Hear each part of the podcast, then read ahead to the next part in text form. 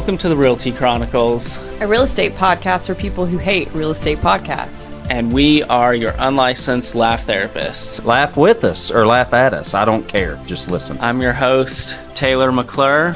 I'm your co host, Kimberly Scott. And I stayed at a Motel 6 last night. and I'm Travis. and I'm Travis Wilson. Why? That was perfect. you can, You're going to edit it, right? It is the Realty Chronicles, and we are here in Belmont, North Carolina today, which I love because Kannapolis gets further and further every time I drive, and Taylor made like the hour drive today, so that's good. But we have a guest that didn't have to drive far at all. You could have probably walked. That's right. Um, a, a local lender has had tremendous success over the last two or three years. I don't know how long you've been doing this. Yeah. We can talk about it. Yeah. Um, Sorry, Very- Kimberly. We still love you. yeah, we love you, Kimberly. Um, sorry you couldn't make it today. We, we got a different lender on. No competition. You know, we talked about this with our last guest. Yeah. It's uh, collaboration over competition. Absolutely. Sure. Um, Very well known in the community. Uh, happy to call you a friend and lending partner, Pres Guy. Awesome. Yeah. Live studio audience. Thank you guys. Pres, Yeah. if you clap, it sounds like more people's here. So, uh, No, thank, Yeah. thank you guys for having me. Seriously, it's uh, it's awesome to see how your platform has grown the last couple of months, and um, I love listening to it. And you know, I know the miles are well worth it that are being burned up 85 north and south for it. we ha- that's still inconclusive. We don't know if that's worth it yet. Yeah. But, uh, plenty of miles have been driven. That is Yeah. a fact. Once it gets to December, though, here in a couple of days, like Taylor might not want to be coming this way once McAdenville is a thing. Oh my you know? gosh, that is Yeah. true.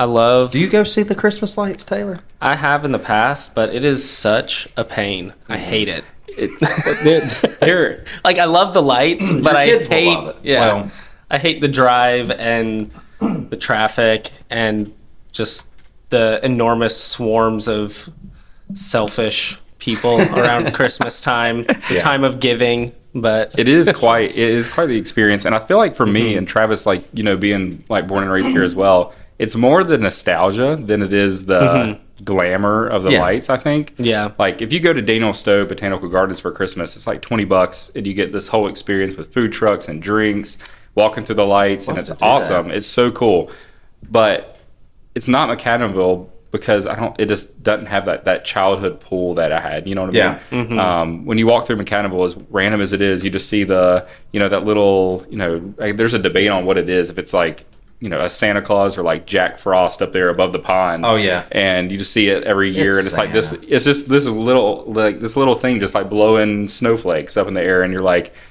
I have no reason to think that's amazing, but it is every year. And it know? has to be there. Like It you has to be for there. it to make mm-hmm. sure it's there. Right. And McAdenville's changed through the years. You know, there was a mm-hmm. lot of the new construction. Yeah. Kind Yeah. of in the main part from Wilkinson. Mm-hmm. And I think the last time I was at McAdenville, I saw Greg Olsen. really. Uh huh. Hey, That's cool. Yeah. Did you sell him a house? No. No, I sure. no. Our last guest may have. Yeah. Who knows? But uh, Yeah, when Greg Olsen finally grew a brain and decided the Carolina Panthers were a dead end for him. Oh gosh. Hey, I don't know because I just read an article that he would be open he did. to He said that. being the head coach if they were to ask. Yeah, him. he would said be he said he would that. be interested in like interviewing if they Oh, would were interested in it. I would you be down for that. When he moves back, Brett can sell him another house. Yeah, there you go. and and Pres can finance it. Um, Yeah. this Yeah. wasn't. Oh gosh.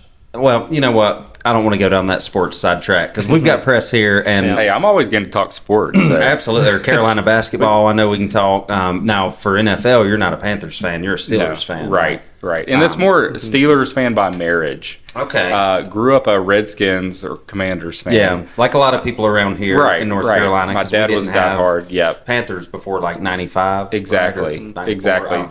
So grew up like a Redskins fan. Was never a huge NFL fan just because our family was always so interested in college sports, and Yeah. so big Tar Heel fans. But as I got married uh, to Karis, her Steeler, her whole family are Steelers fans. Black and family, yellow. yeah, Black family, friends, everything, and they go up to mm-hmm. Pittsburgh to watch games. And mm-hmm. so my first NFL game ever was a Steelers game. So, Oh, okay. you know, so now I've kind of just adopted them as my mm-hmm. team. You know, Nice. just from that standpoint. But One of my well, my first NFL game was the Panthers playing the San Francisco 49ers and I was young. I mean, it was in the late 90s and my mom had gotten tickets from work, so she took me to the game. Didn't care anything about football, but I and you know how it is as a child, you there's so much you forget, but you have these key Oh, sure. moments that kind of stick with you. I always remember going to that game. That's and the- we were like nosebleeds, baby, at the top, but it was fun. And uh, so I've always just kind of been a Panthers fan. It's it's difficult being a Panthers fan, It is. but Mm-hmm. uh, not you know it's difficult being a, a Tar Heel fan sometimes. But at least they've got some Yeah, consistency, you know, over time and the reputation. Panthers, man, we need some help. But um, but anyway, you know, Yeah. you've listened to some of the podcasts and, you've seen some of the clips, so we'll I'll, we we have questions we want to ask you Sure. regarding to the business of real estate, and then just some fun stuff too. Oh So- yeah, I'm all about the fun stuff. I know. Um, and fun story if you if you didn't know this, Pres Guy, our guest, and myself did a Instagram live like almost two years ago, probably at this point. Didn't know what we were doing. Yeah. And uh, anyway, your mom had actually messaged me and said, "Hey Taylor, could you like possibly by any chance come That's and join hilarious. Travis's live at eight o'clock on like a did Wednesday?" you? You said you did, didn't you? Or I was you? there for the whole thing. So It's like I'm um, not gonna let Tammy down. Okay, well, Taylor was the number one guest we had on the Yeah. live, clearly. Yep. Um, however, the second guest we had was Glennda Baker, you know, very well known real estate agent, um, wildly popular. And Yep. it's just so funny because I guess my mom was just messaging everybody. She messaged Glennda Baker, like, hey, it'd be funny if you came on to this live. My son's an agent, and there's a, a lender, and they're both newer to the business. And, you know, and she actually did. And we thought it was fake. We thought it was a spam for a solid 45 minutes. I thought Yeah. for sure. I'm like, Glennda Baker's not mm-hmm. coming to our. and then you were trashing her guy. name. She's like, "Glennda doesn't have like, two yeah. N's." Like, she don't even spell it that way. And, and then you're like she, Glennda Baker, more like Glenda Faker, Right, Like, and yeah. you're just completely bashing her on their live on the live. yeah. well, and she finally joins, and she's like, first of all, Travis. I was trying to text you, and you're saying, "Who's texting me right now?" And then um, she's like, "It's second of all, I don't have eighty thousand followers. It's like ninety five or whatever it was, and which now it's a lot Yeah. higher." And uh, I feel like we at some point then ended up asking her favorite cereal. That, that's You just did how that, that's 'cause we- how that's how far the rabbit trail we had gotten by the end of that live. Yeah, Yeah. We, we were talking about our favorite cereal earlier in the earlier in the uh, live, and I remember I think you said Captain's Cap. Yeah, Captain, Right, Captain Crunch. Yeah, not the No, not the fish camp. Not the fish camp. Lord, That's a weird. day Right, that's a weird cereal to Yeah, have. you know, I like to put some fried shrimp in a bowl and pour milk over it, and uh, you know, no, that's a fish camp close to us. Captain Crunch, right? yeah, yeah, Captain Crunch. Yeah. I couldn't remember. Do you like the the oops all berries or just the? Uh, I like the mix. the- No, I like the mix. Oh, okay. Yeah, yeah, I'm a, am a mixer. Even though it just destroys the roof of your mouth. destroys Absolutely the roof of your wrecks mouth. it. Yeah. However, I haven't bought it in so long, and I was in Food Lion about a month ago, and I bought a box. It, this is going to sound so weird, but at first bite, I thought of you. I was like, I get it now. I forgot how good this is. Dude, it is. There's something, about I don't it. know yeah. what it is. I don't It's even know unique. what flavor it is. It's- like exactly, what is it's it? unique. It's Mhm. just good. Mm-hmm. Yeah. Yeah. Mm-hmm. for sure. So for those that weren't on the live, what is what are your favorite cereals? oh gosh, well, I mean, Pres said it basically. His Captain Crunch. I don't even remember what I said at the time, and I'm such a I'm Yeah, a cereal guy, say? and I like switching it up now. I mean, cinnamon toast crunch. I'll go with the classic, just Crispix. I love it. The way they fill up with the milk, and it's just I don't know, it's good. Yeah. Captain Crunch, I love. It's hard for me to say now. yeah, Um, but anyway, I've always loved What's up, man? Loops. You can come on in. We're just recording a podcast. It's the it's the owner's son, so you know he gets a pass. He can come in here and do whatever he wants. That's But, uh, but anyway, so Pres, tell us, man. You've how long have you been in the business? You know, why did you decide to get in the business? I think that's always interesting to hear. Yeah. So You're like, I'm asking myself the same yeah, thing. I right. I feel like that's the question. Yeah. So I got into the business August 2020. Um, we were right, kind of post that initial shockwave of COVID. Oh, yeah. um, It was like that period where everybody got to work from home for like three or four months. Um, I was in a nine to five job and got to work from home finally and loved it. And was already starting to count down the days until I had to go back in the office. I knew I was like, it's going to come. You know, at that time, March 2020, we thought, okay, April will be back in the office. Life will Yeah, be back to normal. 15 days. Yeah, just it's Stop the 15 days to slow the spread Yeah. or something. Yeah. So we got to that point, and I was like, I, I can't go back into an office for nine to five in Charlotte. Yeah. coming from Belmont every day. Mm-hmm. and I'm like, I can't do this for 40, 40 Yeah. years. That sounds miserable. Um, it will, and I was like, uh, I mean, I felt like my quality of life was, you know, taking a hit. I felt like to a certain extent, my marriage was taking a little bit of a hit because I would come in so grouchy every day and Yep. kind of just, oh, there was another hour of traffic. I got home at six thirty today, and you know, instead of six, and it was already dark, you know, and I was like, gosh, and this every day just kind of drug on by. And I know there's probably, in retrospect, ways I could have, you know. Just gotten over myself and sucked it up. like Um, listening to the Realty Chronicles right, on your right. drive to work available on Ultimately, that's Apple and Spotify. that's where ultimately I would have probably ended up was just on, on a real estate uh, podcast listening to it on those drives home. But Yeah. um, got to the point where I was like, okay, I can't do this anymore. And um, I talked to my aunt at that time. It was probably June or July at that point. And I was like, hey, I'm looking, I just got to get a career change. I have Yeah. Um, a bachelor's in psychology, a master's in organizational psychology. So I thought I was going to do something like performance management consulting through some HR companies, um, something like that along those lines. But I just realized I was like, I can't do like this nine to five. And so, um, long story short, um, my aunt um, got me in touch with another top producer at American Security Mortgage, which is where we are.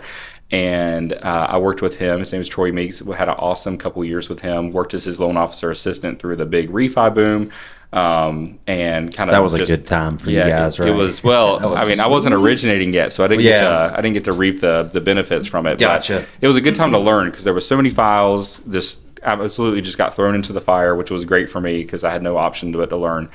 Um, fast forward to um, September 2021, my daughter Spencer is born, and right in that moment, uh, right, I mean, uh, five minutes after she's born, you just get this enormous, like, feeling coming over you that like Yeah. I'm a Like, dad. I'm a dad, I'm an right. actual father. Yeah. and all the pressure that you I just innately put on myself in that moment had me in like ultimate provider mode. And I was like, I gotta I gotta get out on my own. I gotta do this thing. I gotta start originating, making relationships. I gotta get out from like this assistant role.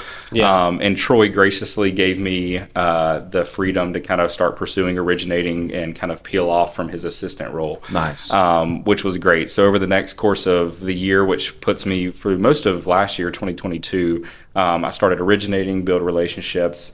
Um, was blessed enough to win co-rookie of the year at our company for for what we produced last year. Wow. Um, so that was an awesome opportunity. That's a me. huge accomplishment. It was- it was awesome. that early on. Well, even still, this early on in right. the career doing it was it was a huge honor. I was super humbled by it, um, and have a great company to kind of have my back to do that. But For sure. um, kind of fast forward to earlier. You know, this year, or actually later this year, so more into August and September. Um, I mentioned at the beginning, my aunt is one of our top producers at our company, and uh, she's the, kind of the reason I got into the business and kind of has helped me get to where I am. Um, we decided to team up, and so I joined her team. Her team is Team Lending by Design. Um, they're an awesome group of loan officers, still within American Security Mortgage, so same company. Um, but being on her team has been awesome. Kind of this family thing with an aunt and her nephew, and you know, it's it's been it's been really great. So that's Yeah. a short, I mean, a very quick overview of kind of how I got into it, where we are now, and uh, yeah, I love it. I love it. Sweet. I'm sure she, you know, was able to help you in the beginning some, but did it benefit you to be with somebody else and sort of learn the business and then join back up with your aunt who was already established? Sure. Because I think I think to my mom who's an agent that helped me get started so much, but it wasn't really until I kind of went with some other people, other agents on a listing appointment and different things to see how other people do things too. That I kind of found my own style, and then my mom and I didn't do as much. I kind of found my own style, Sure. And now we're finding more ways to, kinda work and help each other. And together, and, yeah. and I'm still to this day, I learned stuff from her.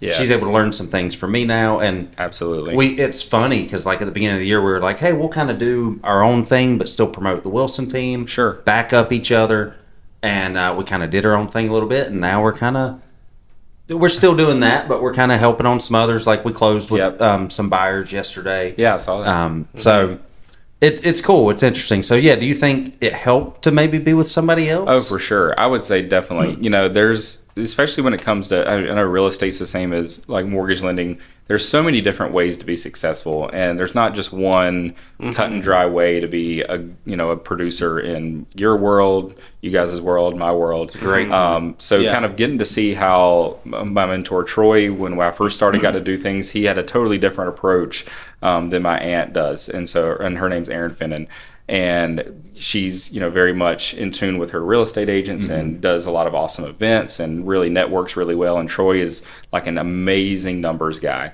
Yeah. um, he went to yale. He wouldn't if he listens Oh, wow. to this he doesn't want like i'm always like yeah he went to yale. And that's kind of he wouldn't want to like people didn't like know that. But he is an amazing numbers guy. And so get to getting to hear him on the phone with clients and getting to walk them through you know the numbers and scenarios and ways to strategically like you know structure a loan um, was super great for me. And so i got to kind of see two people do really well in the industry um, which has kind of allowed me to pull some from here pull some from there. And then really our whole company is really great at like the top producers being very um, very open to collaborating with younger people that Yeah. are new in the business and so you get to pull from all these type of people to kind of determine what kind of loan officer you want to be um, but yeah i mean definitely i think it was it was definitely for both of us for my aunt and i it was great for both of us to be separate at first Yeah. because i think it really does make it this much sweeter now that we're we were kind of doing this together And and the team you're on, there's what seven or eight people right now. Uh, so loan officers, there's um,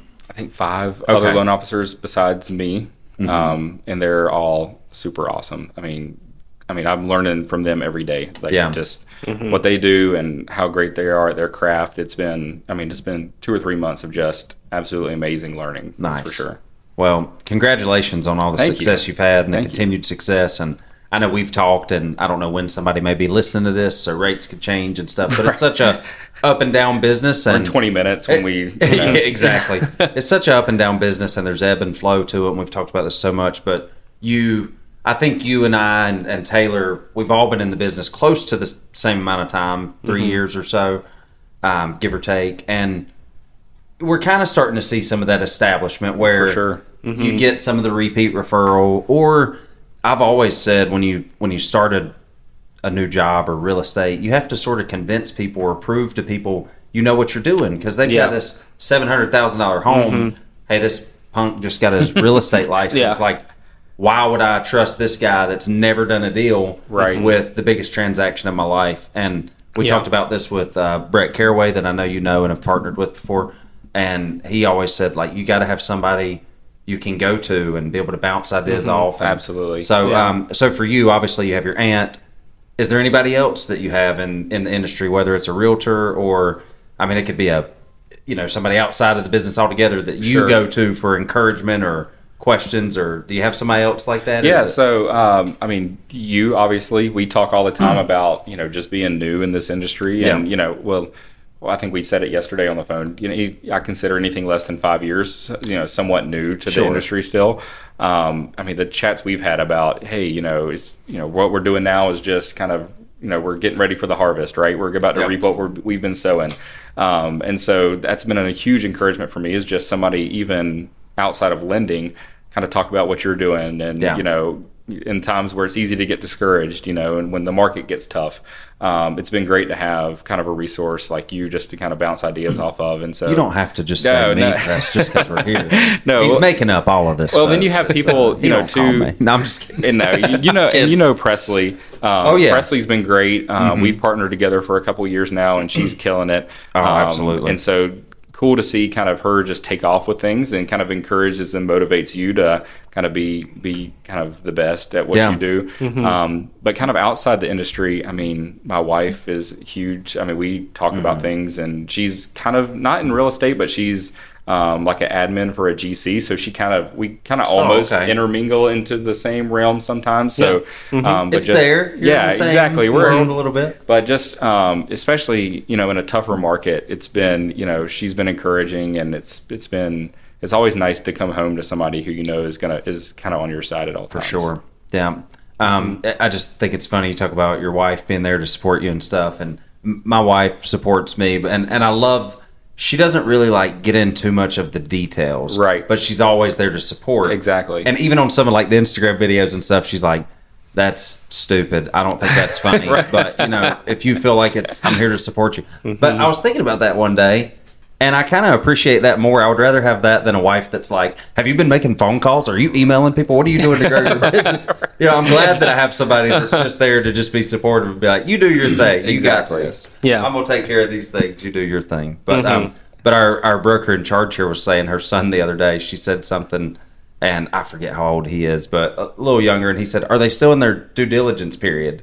And I just thought that's hilarious. It shows, you know, if you're a real estate agent, if you're a mortgage lender, your family is going to know some of these things and what's going on because Yeah. they're going to see you on the phone all the time and making texts and emails and talking about deals and um, it's fun. Yeah, but you do have to separate it a little bit. You know, like talking about that. How do you separate the family time and the work time and you make a commitment to family and then you get this call do you ignore the call potentially lose a deal do you take it you lose the time with your family and then maybe the deal doesn't even go through anyway Right. how, do, how have you personally found ways to sort of try to balance the family work life? Yeah, that's that's like the million dollar question, and I think I mean I think even you and I have touched on this in the past as well. It's it's this huge you know pressure really um, as a father and as a husband, um, but also as a professional to make sure that you're balancing things correctly um, and healthily. And so um, for me, you know, the biggest the biggest thing has been making sure that I don't overwork to a point to where there's obviously serious neglect on any part where they can tell that like oh my gosh he's been working and missing this and missing that um, but the beauty of our industry i think is that even though we do work on weekends um, you know we're might be late at night or early in the morning there are like lulls in the week where you can replace that and so i've not been afraid Yeah. if I know I'm going to do an open house with uh, with an agent on a Saturday, or I know I've had have three or four clients shopping over, you know, they're going to go look at houses over the weekend. I know I'm probably going to be on my computer running scenarios. Then if it's a Thursday and it's 11 o'clock, and I mean, I'll go, we'll go to the park, you know, Right. for a little bit, and just kind of make up. There's the beauty of our industry is that the flexibility does allow you to be present at different times, and I think it's just strategically and being intentional about those times. Yeah. Um, and then obviously knowing at the end of the day that you know your job isn't your identity um, you know without going too much into it obviously my faith is a huge part of kind of how i operate Sure. and kind of my, the worldview and the, the lens in which i just view work and relationships and um, everything like that and so knowing that my identity is not on how well i perform um, and it's on the finished work that Jesus did on the cross has been a huge relief um, for me in this industry because it is so it does feel so pressure and you know performance oriented. You see post closings posted and under contract and we're working with this person and they're working with this person we're doing 10 mm-hmm. deals and you know i did this and this i closed 2 million in three days and you know Yeah, and you're don't see like, any of that from Taylor and I, but I understand. You know, he understood you, right? right and and We've seen that too. We've seen it. We, Right. I mean, have no idea what that's like, but we've seen it. So, no, well, Yeah. you guys, you guys do awesome. But and it, it's really the thief of comparison is sure. is really mm-hmm. rampant in our industry, and so kind of keeping your priorities in check from that end has been is is vital, really. Um, and just kind of keeping your head down and doing what you do, and just trusting that the business is going to come there come because you're doing the things you know that, that you're supposed to be doing on a daily basis. Yeah. yeah, and don't be offended. Taylor's got a baby at home. He yawns every sentence I say. Yeah. he's not He's- yawning at you. He's, He's uh, six months old, and Oh, he yeah. is. He did like back to back teething, where he got his bottom teeth in, and they just cut through, and so we're like, oh, good, couple nights, and then bam, now he's Swollen gums again, and you're like, well, no, no, no, no, no, you just had one. You can't do it again this Exactly. way. Yeah. Yeah. And I was feel gonna say, bad are you being getting t- any sleep yet? I feel bad like yawning because Molly will oftentimes like take care of like the feedings at night and stuff. Yeah. But I will more often than not stay up later because you know sometimes he needs to be settled back down or whatever Mhm, sure. if he's not hungry. So it's a I like to say it's a trade off, but I think sometimes she does more than I do. Oh, it's, I mean, oh, she it's does. hard. d- yeah, she does do more than I do. I Yeah. should, I should give her that credit because she deserves it. Yeah, and, and because she might listen, so of course we're gonna. she, it. she definitely will not. If but- my wife's listening, then she she deserves all the credit and work too. I just want to say she's the best ever. yeah, Um, and I love her. It is tough. I really do, though. It is tough to be. Why did that sound painful? Yeah. that sounded I like really do love her. I swear. Travis blink three times if you're okay. Yeah, like, yeah. N- um, yeah. Anyway, uh, no, I think one of the things you said was being intentional about your time. Mm-hmm. What does that mean to you? Because I, I, I think I understand. For me, I could spend an hour in the living room and my kid be on the couch. And my kid be on the iPad and I'm on my phone. Right. Or we could spend 15 minutes playing checkers or Exactly. something. Is that Yeah, what you mean by that and what that means to you? for sure and and just i mean making certain things a priority regardless like meal times um i think we've done a good job we've tried to have one sit down meal a day Yes. um we do most of no the time that- screens right at dinner. and that's and, uh, and that's that's that rules for me too like Yeah. we don't Oh, we, I know, it's Hard. i mean it's, it's It it is, is, hard and yeah. like even if you have to leave your phone in another room Oh, I like, got while you sit Instagram under the table sometime. I ain't gonna lie. I'm under the table working on need, something. need your but- little fix. Like I just need a reel. Just need a reel. Yeah, I'm editing videos. Just look at one. Just look at one. But no, even if and, that, and talking about kind of our industries being, and I know for you guys, you probably do a lot of like post work showings for nine to five people who can't just get out in the middle of the day. Yes. And so, mm-hmm. you know, if we know we're going to be, you know, I'm having an event one night, you know, we might try to make it, you know, breakfast or lunch that we're all just kind of sitting down. Um, but it is hard because you know this industry does it does pull you different ways. I mean, then even if you're not in the real estate industry, just life in general just Yeah. pulls you different ways. And so Yeah.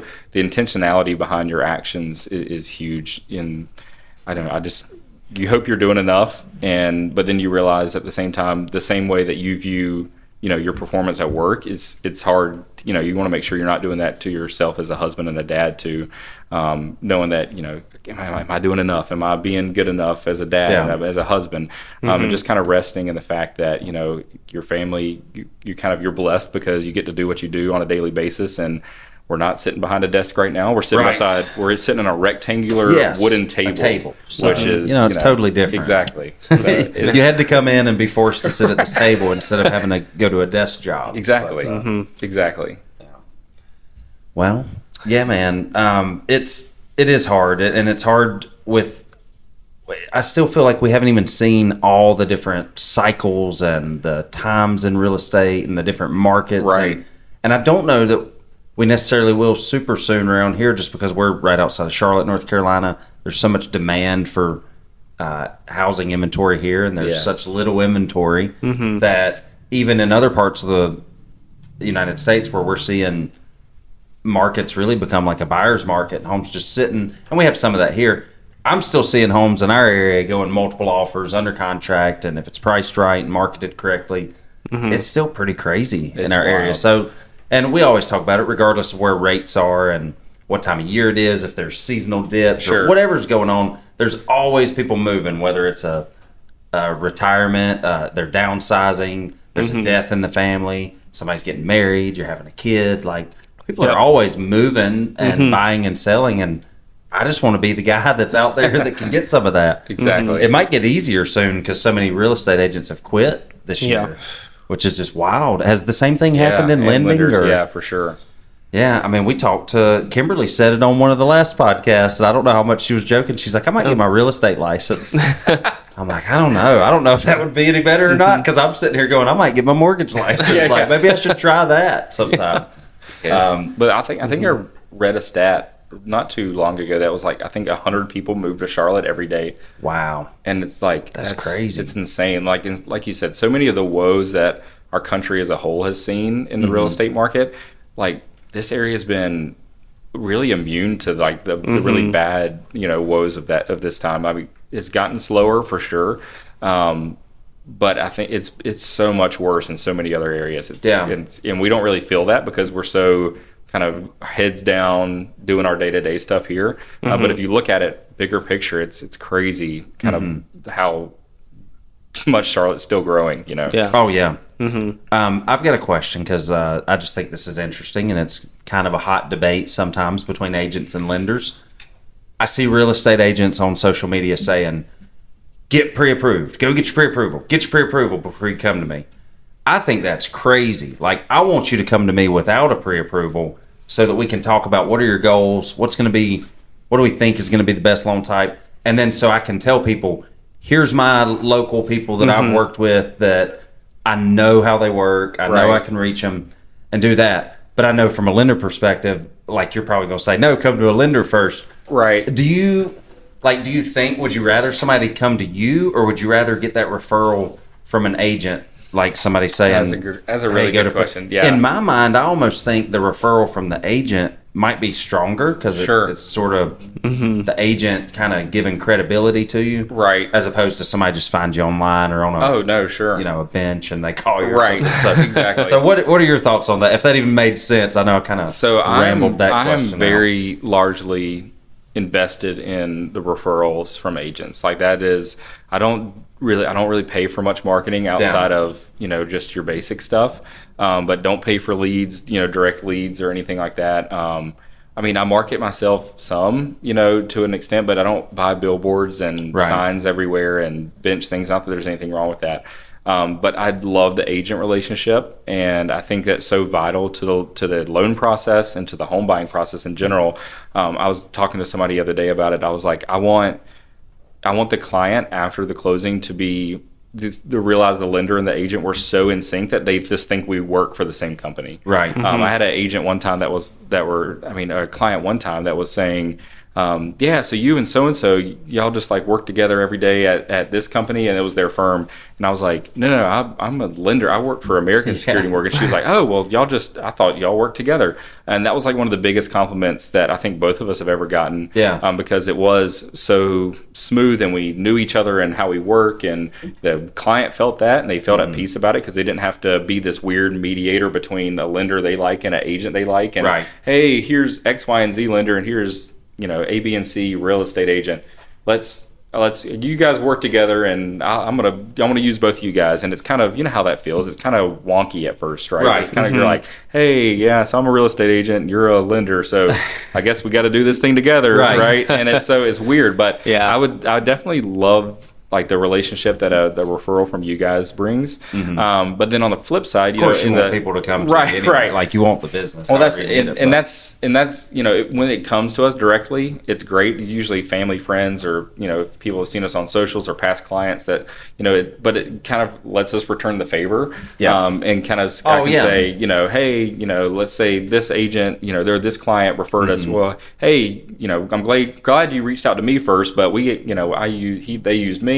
Travis referred them to me, so you need to reach out to Travis too and make sure Yeah. we can get a you know and kind of return that favor that we get from or you they're guys. looking in like Waxhaw and you know an agent out there and you're able to call and Right. like I said, give them that lead, which of course the realtors love, Right. and that will make them want to Oh, sure. reciprocate and use Exactly. you more. And uh, yeah, that's cool. But I, I'm just always kind of curious about that because I'm I'm torn. I mean, if you come to me and you're pre-approved already, obviously fantastic. If Sure. you got somebody you want to work with, that's happened plenty of times. Maybe you bought a house with them six years ago and they did great. I get all that. Uh, but I love to at least have the opportunity to say, check out some of these people Right. too and talk to them. And what I love with um, you and I mean, really, I should say this with any of the local lenders because I'm not sending a lender out that I don't fully trust. You know what I mean to recommend.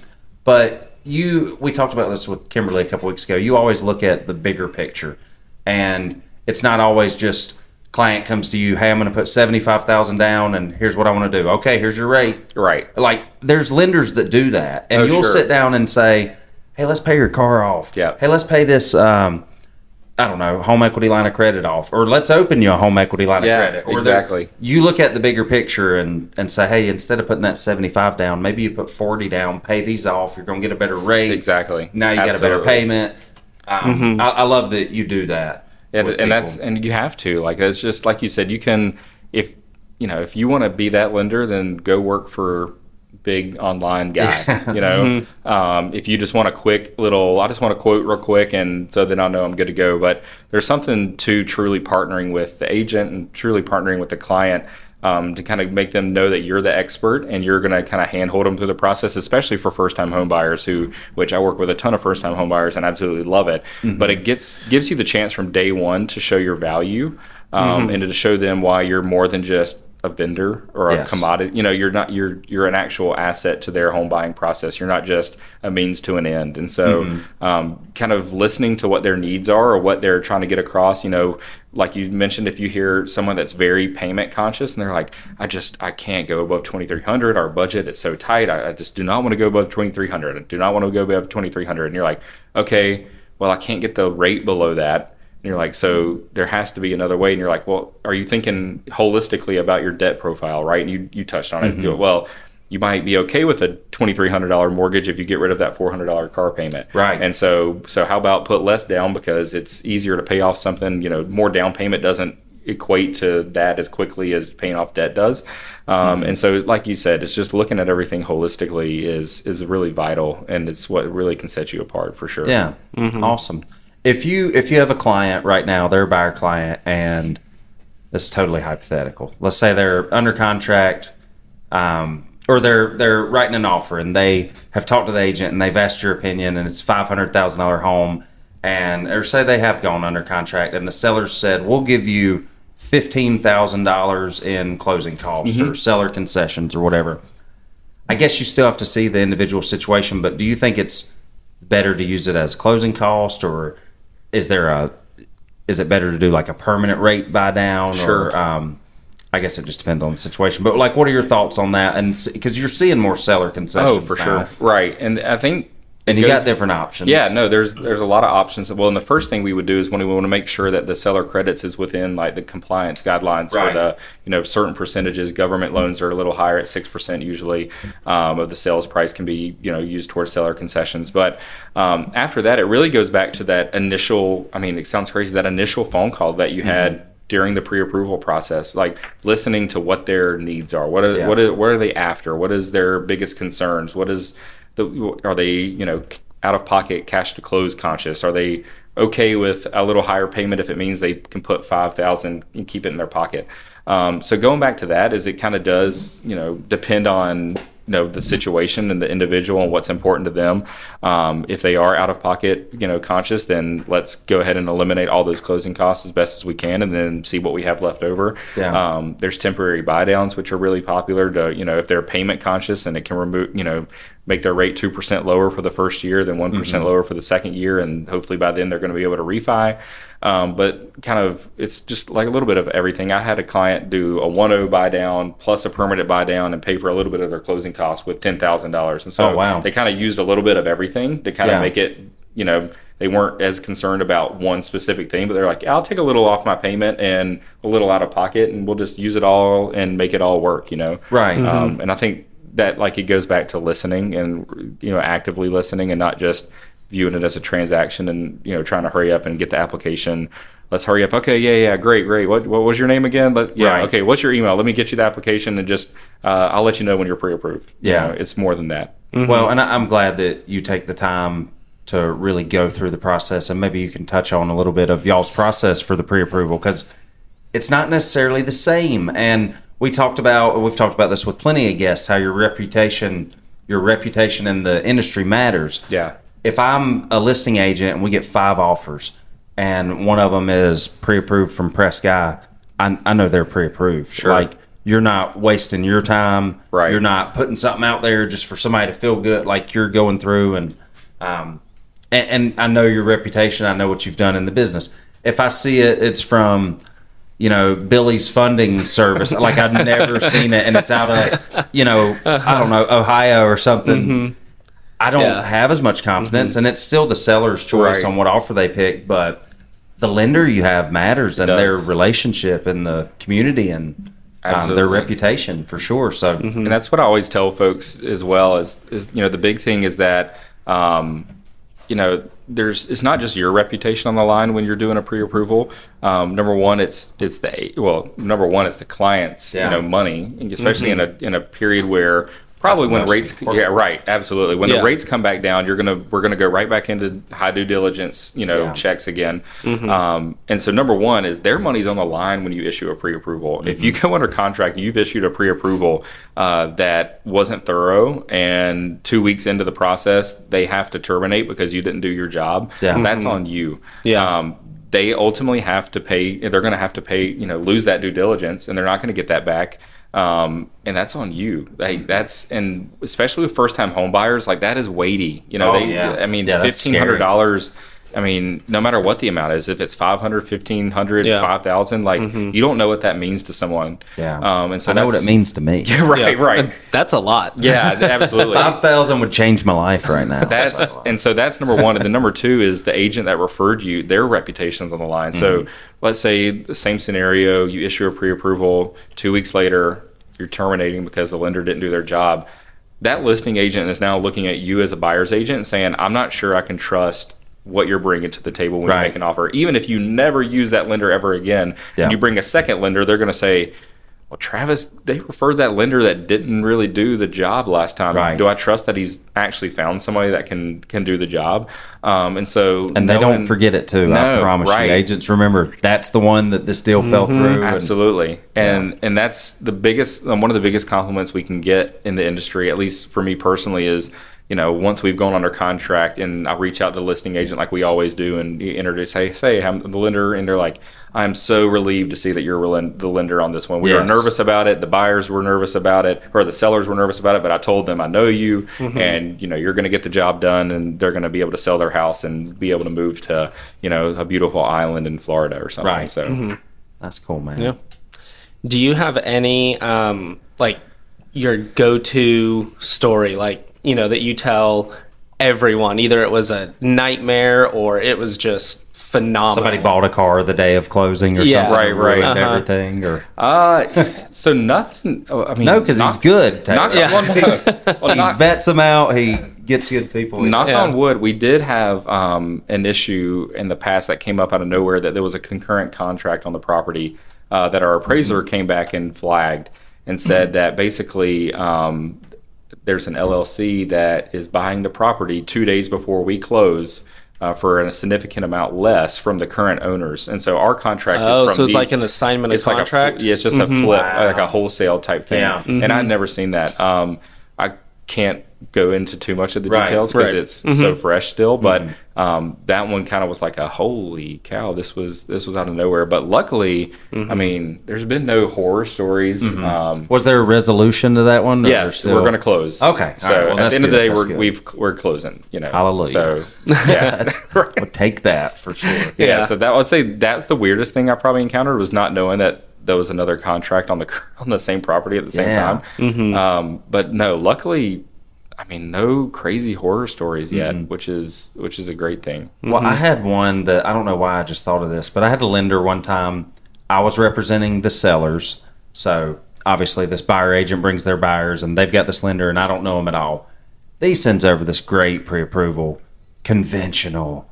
They're like cream of the crop. They're you know 50% like down. these people can Yeah. buy the White House if they want. They can buy anything they want to. It's so mm-hmm. good. Um, and then it's like a week before closing. Oh, we're going to have to be delayed. Why? The lender needs more paperwork. Why? The appraisal was like a day after we went under contract. I mean, they had the appraisal out Oh, quicker yeah. than I've ever seen. Appraisal's good. Inspection's good. Like, and it was kind of even a, a later closing. Like, there should be no holdup. Right. Well, he comes back and he says, "Well, these buyers have a bank statement loan, which you don't see much of Right. as much. I feel like you don't, and some forms are now being required, and we're gonna have to do this. And then they come back, well, we're gonna have to switch loan types. This one's not gonna work. And uh, that agent, like to your point about it, reflecting on the agent, that agent was like, I've worked with him all the time. This never happened. And I'm like, well, I know it's not really your fault, but this lender should not have sent me a pre-approval telling me conventional loan and Right. you know all this money down if if dude can't buy it. Right. Yeah. And fortunately, oh my gosh, that agent ended up kind of telling me like, yeah, he shouldn't have got that pre-approval. Like, I'm so sorry, but we all got it worked out and. He changed loan types and stuff, but Yeah. it's so important who you Oh, work yeah. with. And the lender, if you're a buyer and you're financing any part of the home, you Mm-hmm. need a good local lender. Yeah. in my opinion, that's going to take care of you. I know. I hate. I mean, I listen to you guys, and I'm like, I, I wish I had a cool story about something like the guy applied for Crazy. a loan, he went under contract, and turns out that wasn't him, and he was a CIA like undercover. was a something. mask. And uh, Yeah. He's like in a Homeland. Security showed up at my house, was like, just issue the pre-approval. Like Mm-hmm. we, this is like witness protection. They got to have the house, and I'm like, whoa, what's going on? Yeah. no, nothing like that yet. But nothing good. You're like, well, we we had a delay one time for two days and it closed, but you know this business is tough. Do what you got to do. Always be closing. You know? Oh yeah, yeah. Well, man, we've uh, we've been kind of switching up some things a little bit, and we love hearing about the real estate business side of it. But we like to have some fun too. Oh, yeah. So uh, we've been doing a this or that sort of, Okay. and I think um, some some interesting ones we could do for you. We do kind of some generic ones, but then try to tailor some to you. So start off. We always wait for this one, but I'll just start off with it: beach house or mountain house. Uh, so am I owning it or just like? It's this or that, Pres. Don't make it over. I- Just pick one of them. No, No, I'm just kidding. I'm uh, just kidding. Beach For you personally, I guess I would say owning it. Maybe. I Yeah, guess. beach. I mean, Beach house, really? I, I don't want to. I really don't want the the risk that comes with a beach house, like oceanfront. Yeah. Um, of course, I start thinking of it that way, but I mean, just ideally, Maybe like you should be selling Right. insurance and not doing. if that's your first thought. Yeah. like, do you have flood do you have insurance? A, do you have sir? a policy on that that you can, you know, have uh, coffee. Yeah, yeah. Can I get? Coffee? That's what you get from the insurance yes. guys, right? You get coffee I from get- the insurance it's the guys, and you give it to the realtors. Yes, it's the like Java circle of life. It's just Yeah. how the world works. And then agents take buyers out for coffee. yeah. And then buyers Sellers. call insurance people, and Uh-huh. yeah, I don't see, know, it's- it's just this the circle of networking cycle of coffee. Yeah. Yeah. No, just all things like aside, just I could pick like beach house. Absolutely. Yeah. okay, cool. Good. Um, how about this one? Because I know we talked about it. You're a Carolina Mm-hmm. fan, UNC. Um, Carolina basketball or Carolina football? Oh, basketball. This Well, the, the my buddies, I have we have like a group message of this like all these Carolina guys, and we're Yeah. super diehards. We love basketball because it's just been what we've our in child my entire childhood has been just championships, championships, championships, and good teams, and Carolina versus Duke, and Oh, the yeah. rivalry, and Coach K going home crying his last game, and uh, all the beauty that came with that.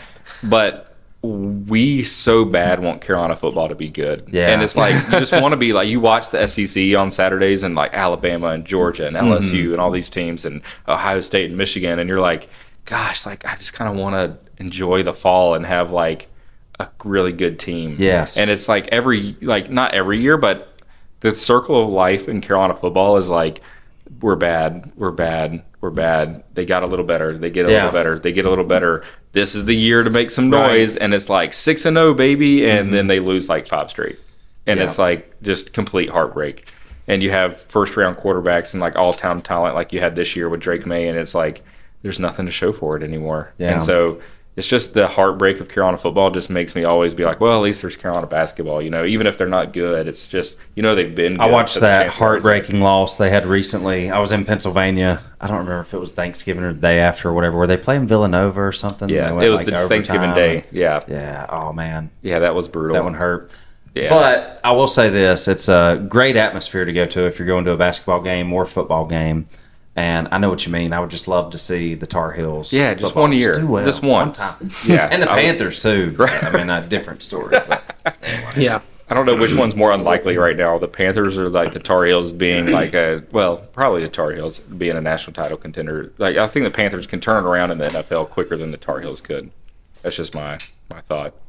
Yeah. Uh, well, how about this one? This one's always a fun one. Putt putt or bowling? Mini golf or bowling? I'll say Uh, mini, mini- golf because not all the listeners might know what putt putt is. Mini golf for sure. I can't. Yeah. The bowling and the shoes, like, I, God, it just messes with me. you can get like some Nike bowling shoes. You always I Pres Guy has the freshest kicks on all the You time. can't I see feel like under there, but um, yeah, Definitely. those are nice. you gotta you gotta make a statement with your shoes. You know, They have to make Nike bowling shoes. They, They, make sure Nike golf shoes. I do. I have now. Nike golf shoes. Okay, Yeah. Cool. Mm-hmm. But no, no bowl. I, I, I don't even remember the last time I bowled. Actually, my kid, my five year old wants to bowl all the time now. And it's so funny because he's like, Can we please go bowling? Can we do the real bowling? Please, please, please. but he uses the little roller Gutter ball, thing. gutter ball, gutter ball. No, he, it's impossible because we do the rails, Oh. and then he's he doesn't even bowl. He's five. You put it on that slide thing. Yeah, Mm-hmm. it's the little roller. He sets the ball up there, and you push it, and it just rolls down. It's never a strike. and, and my son is like, he's in like you know when you go to the doctor, they give you the percentile for height and Right. weight and stuff. He's in like the twentieth percentile for height. He's like this tall. I mean, I don't even know, and he's five. So he's like in this huge bowling ball, Yeah, the lightest one they have, and he's like putting it on that thing, and it rolls down, and it sort of hits the gutter, and just slowly goes over to the side. Doesn't even hit a pin. And he's like, I love this. Loves it. Can we go bowling again, Dad? I, can, I feel like I could see you being like an elite bowler. no, I don't know why. I don't, do you not? Can you not see that? Like, No, Travis the all. elite bowler. No, because No. he, he probably knows me a little bit more than you now, just doing the podcast so much, and he knows I'm lazy, and that would just take like. Well, I shouldn't say I'm lazy. Like I will sit on my phone or on a computer and work and do whatever I need to for a few sure. hours. If I'm doing something exciting, If it involves like moving, Oh yeah. if I'm if I'm doing something ex- exciting like um, a new listing and I'm out there getting drone photos and stuff like all All about it. in. Yeah. Yeah. But yeah, if it's a lot of physical activity, if sweating is going to be involved, you're like, nah. you I sweat just, when you uh, bowl. Is that a thing? Oh yeah, if you're not sweating, you ain't bowling. I don't care. I don't You know, what, they you're say? doing That's out a good there. tweet. You should tweet that later. yeah. What if you're not sweating? You're not bowling. I feel like you could. That's like a microcosm of life. Uh, yeah, it might be. But um, no, how Mm-hmm. do you not sweat when you bowl? It seems hot. Never think- sweat. Yeah, I don't think I bowled, don't remember ever sweating unless like the air conditioning was broken. I'm sweating now. trip. It's hot. I should take this jacket off anyway. Can- but You can take it off. Well, no. I might just do that. I didn't want to be Yeah. super Shame, distracting. shameless plug to, to Oh the yeah, firm. Yeah, It's actually all of this was planned. By the way, this is my Premier South real estate shirt. If you're interested in Premier South, give me a call.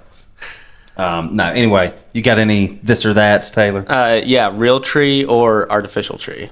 Oh yeah. uh, ideally real tree, Mm-hmm. uh, but motivation to go get like real tree and like saw stuff and do any type of like tool work with it is just mm, I Yeah. can't. Yeah. I just I have, I have zero ability with any type of tools, and so it's it's terrible. But I love the smell of a real tree. Mm-hmm. I just love the ease of an artificial tree. So I have an artificial tree up right now. We've Yeah. contemplated getting a real tree for like I was gonna say, how's your wife feel about the artificial tree? Is she good with yeah, it? Yeah, she's fine with it. Oh, yeah, yeah, she's. lucky. My wife forces us to get a, a Yeah. real Christmas tree every year. Yeah. I feel like that's just. I feel like you have to do that though. We've actually contemplated getting one for like our like shed that we've redone into like Yeah. an office and. Well, you got a tree yeah. in there, don't yeah, you? yeah, we already got another. Yeah, that's Had an actually. unfortunate incident It's not real so- estate related, but that is the Um, most uh, Just decorate interesting it. story. Yeah, just let it roll. my mom actually had the thought. I don't know if you've watched Christmas Vacation before with Clark Griswold, but No, I'm not, what are you talking about? What Well, is some this? people- some what is this Christmas You mean like vacation? some people actually say they have. that- yeah. I watched it eight times this year, Chris. Like, Well, some people, some people legit that I know have not seen it, and so I start talking about it, and they're like, "I don't know what you're talking about." So I just have, feel like I have to preface now. But I think don't- that's someone that you just need to like cut out of get your life. rid of yeah, Yeah. no, I agree with that. That's that's I agree with that. But no, Yeah. so my mom had the idea is like you should totally run with the Clark Griswold theme, like put half of the tree inside and then have like the, cut it and then like you know fasten it to the Yeah. ceiling, Yeah. you know, or the roof of the house and make it look like this like Clark Griswold looking thing. Um, but yeah, that, That was would an be unfortunate. nice. Where are you going to put a tree that big? anyway. Actually, Move you didn't from see me at the parade, but I had my Clark Griswold hockey jersey on. Oh, nice. I keep getting ads for those on Instagram. Yeah, like you're asking if I know the show. Well- they're targeting ads for me for Clark Griswold jerseys and like shitters full mugs and stuff. Um, That's- anyway, I had the just I had like the retro Chicago Bill or Chicago Bills Chicago Bears hat um, with the like Blackhawks jersey. Nice. And somebody from Chicago, uh, you know, in Belmont was like, "Yeah, go Blackhawks." I was like, "What? Who, who are they talking to?" And uh, Karis was like, "Your jersey," and I'm like, Oh, "Oh, yeah, that's that's who that is. That's funny. Yeah, it's like Clark Wouldn't have thought Griswold jersey." Yeah. You're like, who are you talking to? Yeah, I was like, "What? The Bears? I don't like the Bears." You need I'm a like, "Oh, mortgage, wait." sir? And you know who Preston Lindy guy is? Yeah. For all your mortgage servicing needs. I didn't see you in the parade, but we were we got behind, and then there were the karate people behind us, and there were like nunchucks flying a foot from my face, and I mean we were constantly running up and down. I was hoping I would see you sitting on the cart your mom made, and just like her pushing you to up Main Oh, Street. the redneck rattle cart she made. Like, we about we about lost it a couple of times. Uh, the railroad tracks were quite challenging. Yeah, that because she had had this little rolling cart, and she sends me a picture of it, and the wheels are like not even an inch tall. And I'm like, Mom, that's not going to make it down the street. so we're in just true Southern redneck fashion. My mom takes the cart, and my dad is like, put it on that dolly and we'll tape it down. So they, she had like this little office cart on a dolly that had bigger wheels or am I a dolly? I don't know what you Yeah. even call it, but you know, the little four wheels and mm-hmm. and then it's just like clear packing tape, not even duct tape or something strong, just like clear packing tape, like an entire roll wrapped Like around rubber it. bands and So she's got it loaded down with candy and some little toys and stuff. And I had some bags I was carrying. And you get to the railroad tracks, it's like, oh, we'll pick it up from the top. Well, you pick it up, and that dolly's kind of starting to hang from the tape. And um, oh man, we about lost it a couple times. So next I love year, it. Uh, one of my clients that just recently sold, they reached out like right before the parade, and they were like, "Hey, you want to use our golf cart?" Yeah. And I'm like, "I would love to." I Hey, don't if you could just now, like stop being an like, embarrassment to It's, Belmont. it's like, is, is there any way we can like tie this dolly to your Yeah. golf cart? If so, then yes, Right. absolutely. Yeah, if you can get it to me right now, that'd be fantastic. But uh, I feel so- like the dolly has to like be a thing now. Yeah, I don't know. Next year we might do the golf cart. Maybe we get a golf cart and we pull the dolly. Yeah, with exactly. the, the candy cart on it. I'll tell you what I was like. I shouldn't be surprised, but at one point we got towards the end stretch. A lot of people were out of candy at that point because there mm-hmm. were thousands of people there and tons of kids. And we're towards the end, and I'm kind of throwing like some stuff out to the right, and I hear this lady on the left side going, "You can throw candy out on the left side too, you know. We want some candy over here too, you know."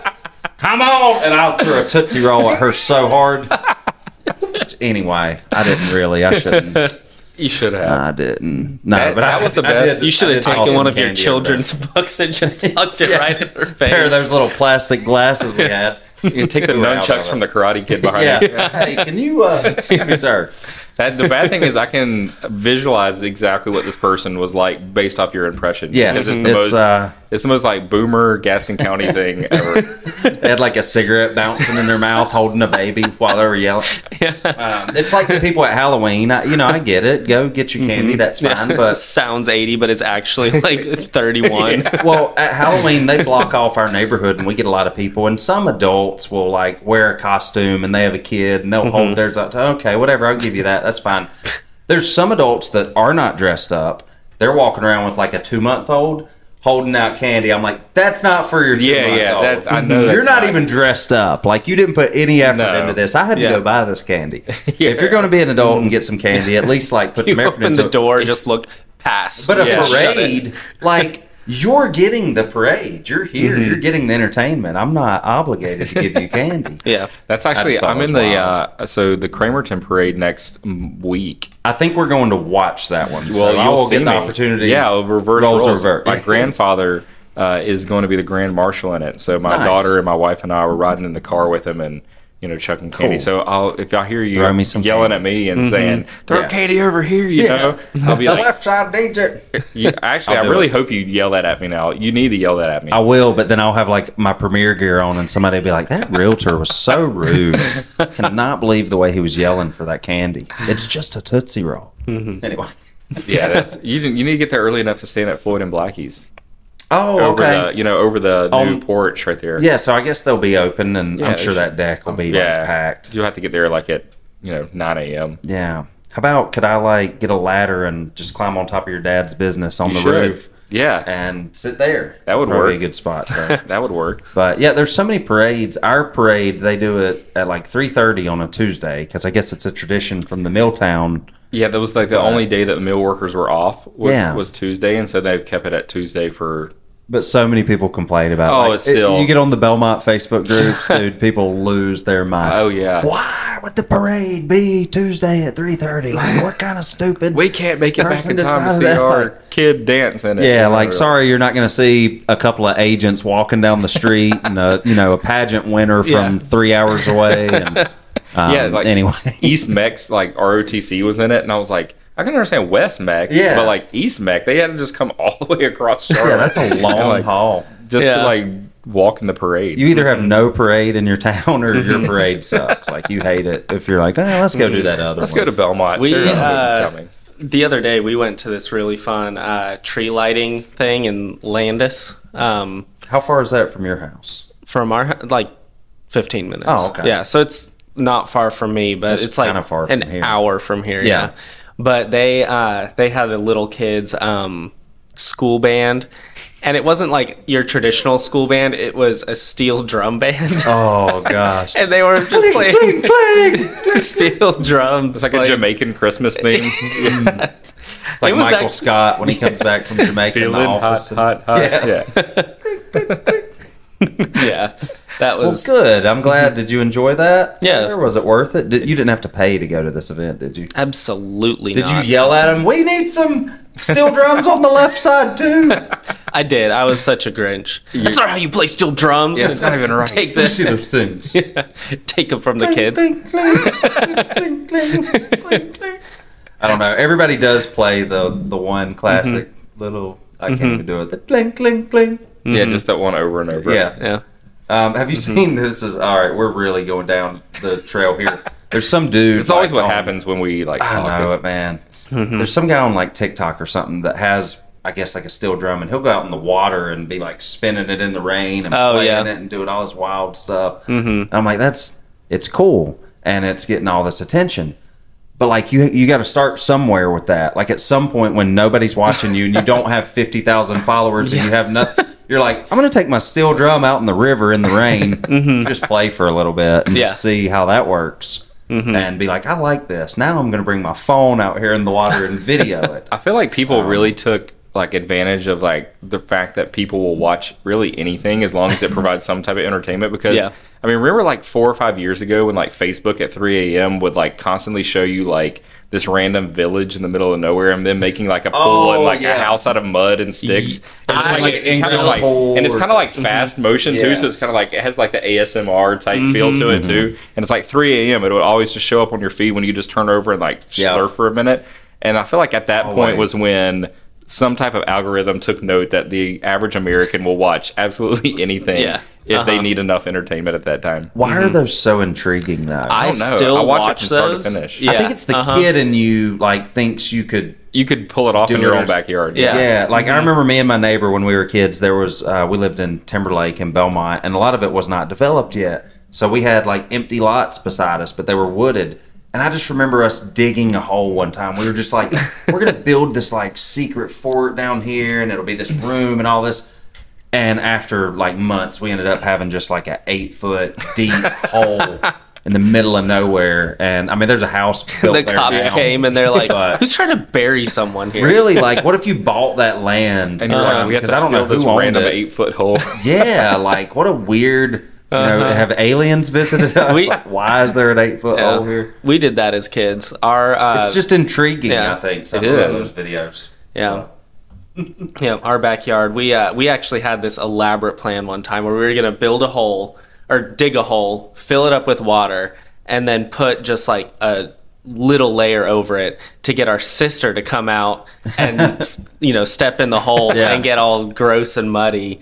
And then our mom found out and she made us fill it back in. But Yeah. that's At one point, we were going to put like sticks and leaves and stuff over it and try to catch Mm-hmm. a deer because we would actually have some deer going there. And um, I don't know, we just we never caught one. We Mm-hmm. Never did anything with it. So there was no We used to- afterthought. Like once it's in there, how would three like six year olds get that out? They're so weird too because we would catch like salamanders and Uh-huh. just put them in it. I, don't, I don't know if they climb out or if they made it at all or not. They're dead. Um, They're- they're RIP. still in there. Your FBI agent listening to that is going to be like, "You did what to those salamanders?" Yeah. Oh yeah, like PETA's calling now. four thousand years from now, somebody's excavating and they're like, we have to find out why there were eighty salamander bodies here. Like, why did they die all in this one spot, Yeah. eight feet deep? You're like, what- yeah, uh, what there would will be you- some big conspiracy. Like, Yeah, oh, there's a natural river right here. Right. How did they tunnel was- their way? And there was some 80 type of pollution that Yeah. like caused them to all die in this random hole. yeah, Yes. this one like three square foot area. It's like what would what if, what would a seven year old Travis have done if he would have walked into like a full grown buck was just Oh sitting in my that eight gosh. foot like hole? Like what, what was your next plan of action? Yeah. Having no know, plans after that. We yeah, just, take us back. Walk us through that. Can I tell you something though? The uh, the vacant lots beside us, and again, we're just I've just grown up southern redneck. Like we're just idiots. I don't know. We would bag our grass when we would mow it. And we just ride down like two or three lots away where you couldn't see it, and just dump it like right there on their lot. I mean, just I don't know. So after a certain mm-hmm. point, even that starts to kind of pile up, and it starts decomposing and Yeah. dying and stuff. But and you're like, oh, they're gonna find out. Yeah, we gotta like- go to next lot over. Like somebody buys that house or that lot and they start developing and you're like crap bef- next thing you know it i'm driving 10 minutes in my old neighborhood to dump the bags of the grass clippings on some random lot That's what we didn't get into too much like woodsy stuff. We were just like always for some reason just any type of sport that we can Yeah. make out of any game. Mm-hmm. But like you know where so you're going down Eagle Road and before you get to the railroad tracks to go into Cramerton, you take a left down that one road, like Eastwood Road, I believe it is. Yeah, where, like, to go to Pine Brook. Swim Club is, and- yeah. and so we lived. i got a go speeding down that ticket there one time that's a dangerous place. there. Yeah, They they sit they there. wait. So like if you go maybe half a mile on Eastwood and you look to the left in that Glen Arbor neighborhood, that was our my, like my family's house. Mm-hmm. They still live there. My parents do. Um, but we would be in our backyard and I like cleared out the woods just enough to where we would like be seven or eight years old and try to hit a golf ball to see if we could clear the road. And there was one time that we Oh my did it God. and You're gonna we were kill like, somebody. Yeah, we were like, all right, we don't. We'd always listen for cars. It'd have to be like a quiet. We'd wait for it to be still, no wind blowing, and we like, do we hear any cars coming? We're like, no. So one time my brother hits it and it just kind of slices, and I'm like, oh, that, I don't- it's gonna clear it. And we see a car, we're like, and it hits the wheel and Oh. it slams on the brakes, and we're like. We all just paused and we ran inside. He's like, I don't. Uh, some variation of us are crying hysterically, thinking the cops are going to come. Right. And like you just see this car kind of slowly, like kind of like the guy's like driving, kind of looking around, like, Yeah. yeah, that was weird. What was that? And just drives away. But yeah, we were clearing, you know, trying to clear roads with golf balls, and you know, Mm-hmm. played basketball games that were, you know, 500 uh, 498 that went on for Wow. like three weeks. You know, Yeah. So That's fun stuff, man. We always rode bikes and rollerblades, and then the like jackass videos were getting really popular at the time. So me and my friends, we were videoing. We had like the old VC or the I don't know the mm-hmm. old video recorder. You'd put the VHS tape in, and we would record ourselves trying to do stunts and diving in bushes and just doing. So if I like, if stuff. I find like YouTube far enough back to the original days, I'll see like Travis Wilson attempts to like go over grass pile with bike, I don't know what is on clears YouTube. eight foot hole. I don't know what is on YouTube of, of me in the past. It's kind of scary. I should probably do like a, a general sweep of YouTube and Facial stuff to see recognition to see if Yeah, your face pops up anywhere. Yeah. Because I don't know. We we used to just do stupid stuff. Like That's what I, don't know. I feel like that's just the passage of life. it is. It's part of it. You got to. You got to learn And one way or another. One day, you know, you do that, and then the next day, you're, you know, selling real estate in your hometown and just dominating life. yeah, um, something like that. In fact, that's exactly how it he's, happened. he's living life. that made me feel good. So we're just gonna say that's Yeah. that's what's happened here. Um, But anyway, man, uh, you know, I don't know. Did you have anything else, Taylor, specifically for Pres? uh, I don't think so. We promised an hour. I know. and I don't, we, I don't want to go too far, but Yeah. Yeah, no, this was So- great. I did want like maybe one more thing because I'm just interested to see if you could. Well, I gotta check a wreck. So, Okay, okay. Uh, so check a wreck. White BMW.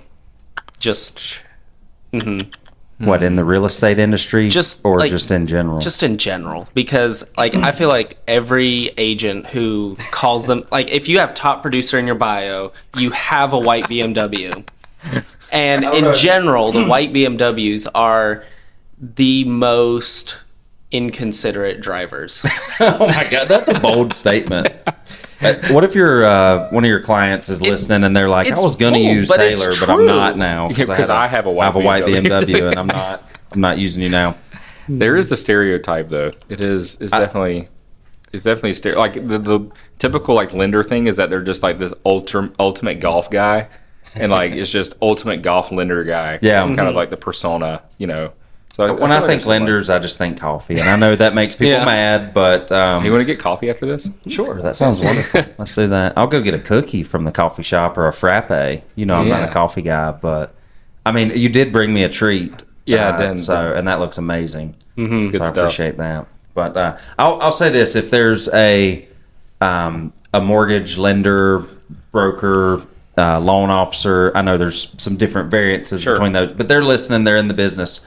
What would you say is one thing they could do today, right now, to improve their business? Just one thing they could do today, and it could be something super simple. You're not allowed major. to say more coffee. Yeah, more, Or buy a white more BMW. coffees. Buy a white BMW. More coffees and more golf. no, um, I mean, know it sounds cliche as crap, but I mean, literally, just be genuine. Yeah. Like, be authentic and be genuine. Don't be to try to be someone you're not. Um, Like, don't play into what you perceive your weak. Like, don't just be yourself. You know, Yeah. like genuinely care about people. Um, I know at the end of the day, transactions matter because that's how we make money. That's how we put food on the table.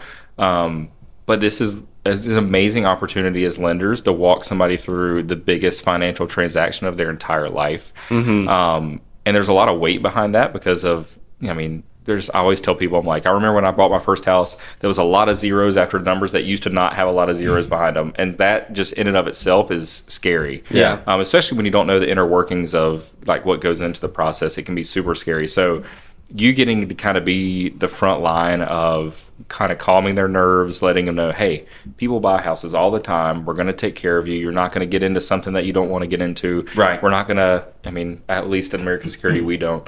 We're not going to hide fees behind certain things to trick you. Um, transparency matters and kind of being that available you know hey you want you have any questions? Like i'm talking to you like i would talk to my little brother about Yeah. this. You know what i mean? I, I, one of my first deals was with my brother's friend uh, who was in dental school and I literally was like, "Look, you can go with the lender." He, he was up in Chapel Hill. He's like, "You can go with that mm-hmm. lender that you met there, or you can go with me."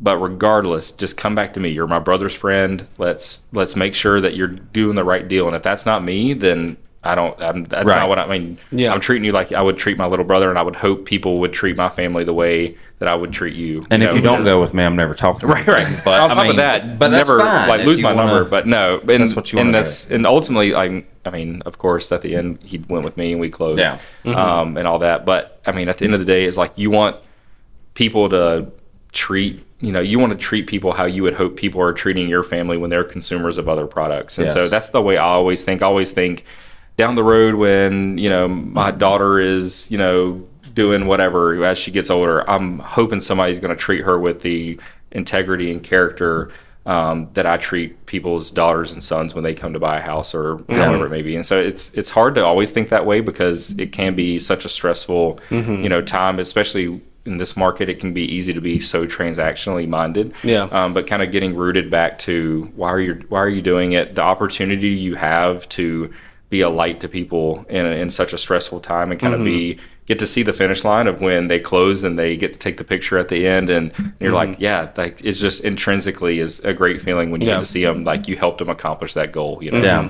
Yeah. For sure, man. I heard once uh, my old boss, um, back when I worked at Tuff Shed, um, he would always ask, um, you know, is is this a shed you would want your grandma to have? And so I think that like kind of transfer, Yeah, like, is this level of service that you provide the same level of service that you would provide to your grandma? Right. You know, and Absolutely. I feel like that's and it sounds so mm-hmm. like not even cliche just kind of cheesy. yeah cheesy and you're like but no that, that's real you know it's mm-hmm. like Yeah. at the end of the day we're all human beings and we're you know we're going after the same things in life and it's like no if i can't have the decency to treat somebody with the respect they deserve just as a, a bottom line as a human being then what am i uh, what am i doing here you know Right.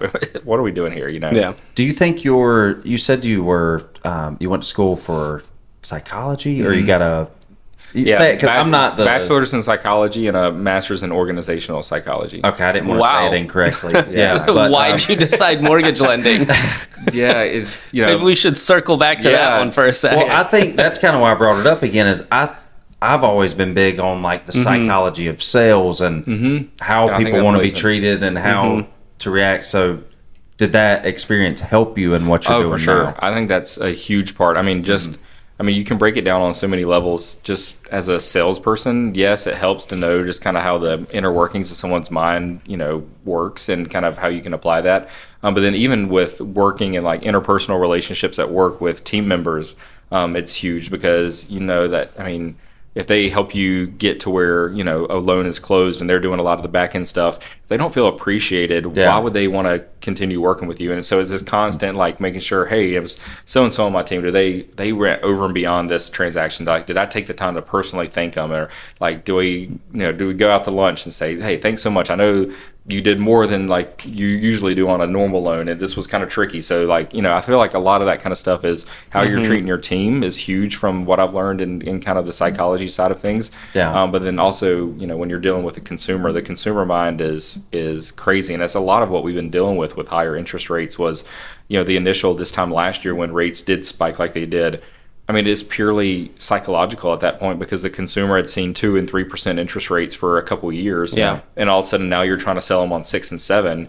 That you had to give the consumer time to catch up and mm-hmm. be okay with that. Yeah. um, knowing that okay, you know, the, well, It's I'll a big paradigm shift right? from and, mm-hmm. and hey, it you wasn't get two subtle. and a half percent interest rate, and now it's seven. and there was or no whatever. there, it wasn't mm-hmm. subtle at all and it Yeah. wasn't it wasn't a slow transition either Yeah. and so it didn't the consumer didn't have time to process how did we get to six to seven percent interest rates what do you mean i can't afford that house that i could have afforded a year ago mm-hmm. anymore Yeah. like well that doesn't make any sense to me Yep. and so given the consumer and given the consumer time to make you know get come to reality and come to grips with that was huge because you know you can beat it in their head and say marry the house and date the rate a 1000000 mm-hmm. times. I mean you can say it all day until you're blue in the face I know some people that have said it like a million times. Mm-hmm. but They're like on social media. and it's like yeah but at that point like it doesn't help the fact that the consumer's like yes i understand i can refi but i can't even grasp how we got to six to seven percent in the first place. So just give me time to process it and they Yeah. needed to mm-hmm. have time to realize that unless we go into another pandemic god forbid or another you know some type of world war or something some type of crazy event it's, we're not going to get back into those times really ever mm-hmm. again down into the twos like that. Mm-hmm. And so letting the consumer catch up to that fact and be like okay look six percent it sucks compared to two percent. Like let's just be real Mm-hmm. it does. But what am i doing to accomplish the goals that i still want to have and Yeah. you know does that mean buying a little smaller house right now and Mm-hmm. knowing that it's going to help me get to where i want to go eventually um, it's just you had to give the consumer time to catch up to that and then be a resource in the meantime that is there to answer questions that they have that helps them get to that point that was the biggest thing for us and our team Mm-hmm. was the fact that we you know you give the consumer space to in a certain extent to process that but also make sure that you're adding value apart from just headlines and one liners that are just Yeah. getting thrown at them that they think oh every lender in real estate is going to say that because you want to make money Right. but truly when you started boiling down to like okay well yeah interest rates lower in a couple months you're going to see high due diligence again you're going to see multiple offers 8 Yeah. nine, ten, eleven, twelve offers mm-hmm. like and like we talked about, advantage. you're already still seeing that in some areas Right. around here. So it's Exactly. if those rates even hit like five point seven five or something, I think it's, It's going to be, be- a madhouse. It is, and that's and so and I've always told people I'm like, and it, it is so individualized per you know per person. If you can make it work right now and not feel like you're making yourself house poor and not feel like you're putting a huge financial burden on you and your family, then yeah, buying right now truly is probably better than buying in six to eight months when the rates Yeah. come down because then you're going to be in this pool of pent up demand that mm-hmm. everybody's been waiting on. And so if you can make it work now, great. But if not, you kind of have to know the ramifications of what come with a lower rate market. And it is, I might be making 20 offers on a house before I get one. You know? Yeah. Yeah. So it's, I- it is interesting how psychology does play with that. And I don't think people fully understand like you get those lower rates and now a house hits the market. Now people are competing for it. So it's going to close, let's say it closes 25,000 above list price. Well now that house is 475. Well the next sale in the neighborhood can say, "Oh, here's a recent sale in the neighborhood. Here's a comp at 475." Yep. Mhm. Ours is a little better for whatever reason, you know, and the market's improved so we'll sell it at 5 and they sell it it ends up closing at 530. Yep. Well, now the next person comes along and like, oh, we've got these two recent sales, and it can close at five fifty or something. And so, like, how do you get those prices down? To me, I always tell people it comes back to the simple supply and demand. Absolutely. If there were thirty homes in the neighborhood and there's not as many buyers on the market, like, then you'll see prices come down. But again, still for Belmont specifically, and Charlotte, Kannapolis, a lot of these areas around here that we work in and live in. There's so many people coming here. Yep. Inventory is so low. Like, I mean, seriously, we've talked about the last few listings I've had, multiple offers and closing over asking price with rates at seven and a half and eight Yeah. percent because there's no inventory. Um, it, I don't know. It's just there's a lot going on, and you got to have local people that are in your corner and working for your best interest and helping you out. And I know you're you're that person, and you have helped me tremendously. There's been times where Taylor and I talk about it. There's times where we're like, you know what? I'm just gonna quit and do something Yeah. else. Like, let me Yeah. get on Indeed. Yeah. We've literally had like a conversation, Oh, yeah. like probably six in the last month. Like you're you're interviewing Yeah. somebody, you're like, "Why am I on like this just- podcast again? We we want a job." Yeah, it's like I- I'm done. I'm done doing this. But you, uh, you've always been encouraging to Yeah. me, and you've reached out at times just to, hey man, just how's it going, and see you doing this, and Yeah. uh, I just appreciate you and what you're doing. Appreciate you being on. Absolutely. I feel like I'd you, love guys. to have you back sometime when we I know. can. Uh, We say um, that to literally every guest, and we genuinely mean it. Because I know. Mm-hmm. every single time, like, I like this podcast has serious. Like every time we do an episode, I walk away feeling so motivated and Yeah. like And you've got I a learned fresh new stuff perspective, and new ideas, Yeah.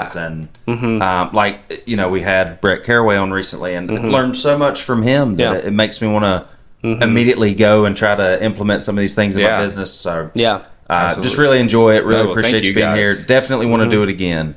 Absolutely. you'll have Yeah, well, to thank you guys, and thanks for what you're doing. This is it's a cool resource for a lot of people. He says Thanks. thanks, and he'll Yeah. do it again. But he'll after this, he's probably like, "I'm never doing that again." Yeah. That was great. That was I will boring. be here Uh, anytime, anytime you say it. So yeah. thank you guys. Seriously. Thank you, Pres Guy. And if you want to follow him on social media, um, Pres the Lending Guy. Well, it's it. got the underscores. Pres underscore the lending underscore guy. See, that's mine. Is I have to do like across the board? Yep. Everything. TikTok, fa- Instagram, Facebook. Yep. Yeah. Well, I guess Facebook's just your name. Yeah, yeah. we'll put it in the captions and stuff. There you go. So, all right. Awesome. Thanks, Cool. man. Thanks, guys.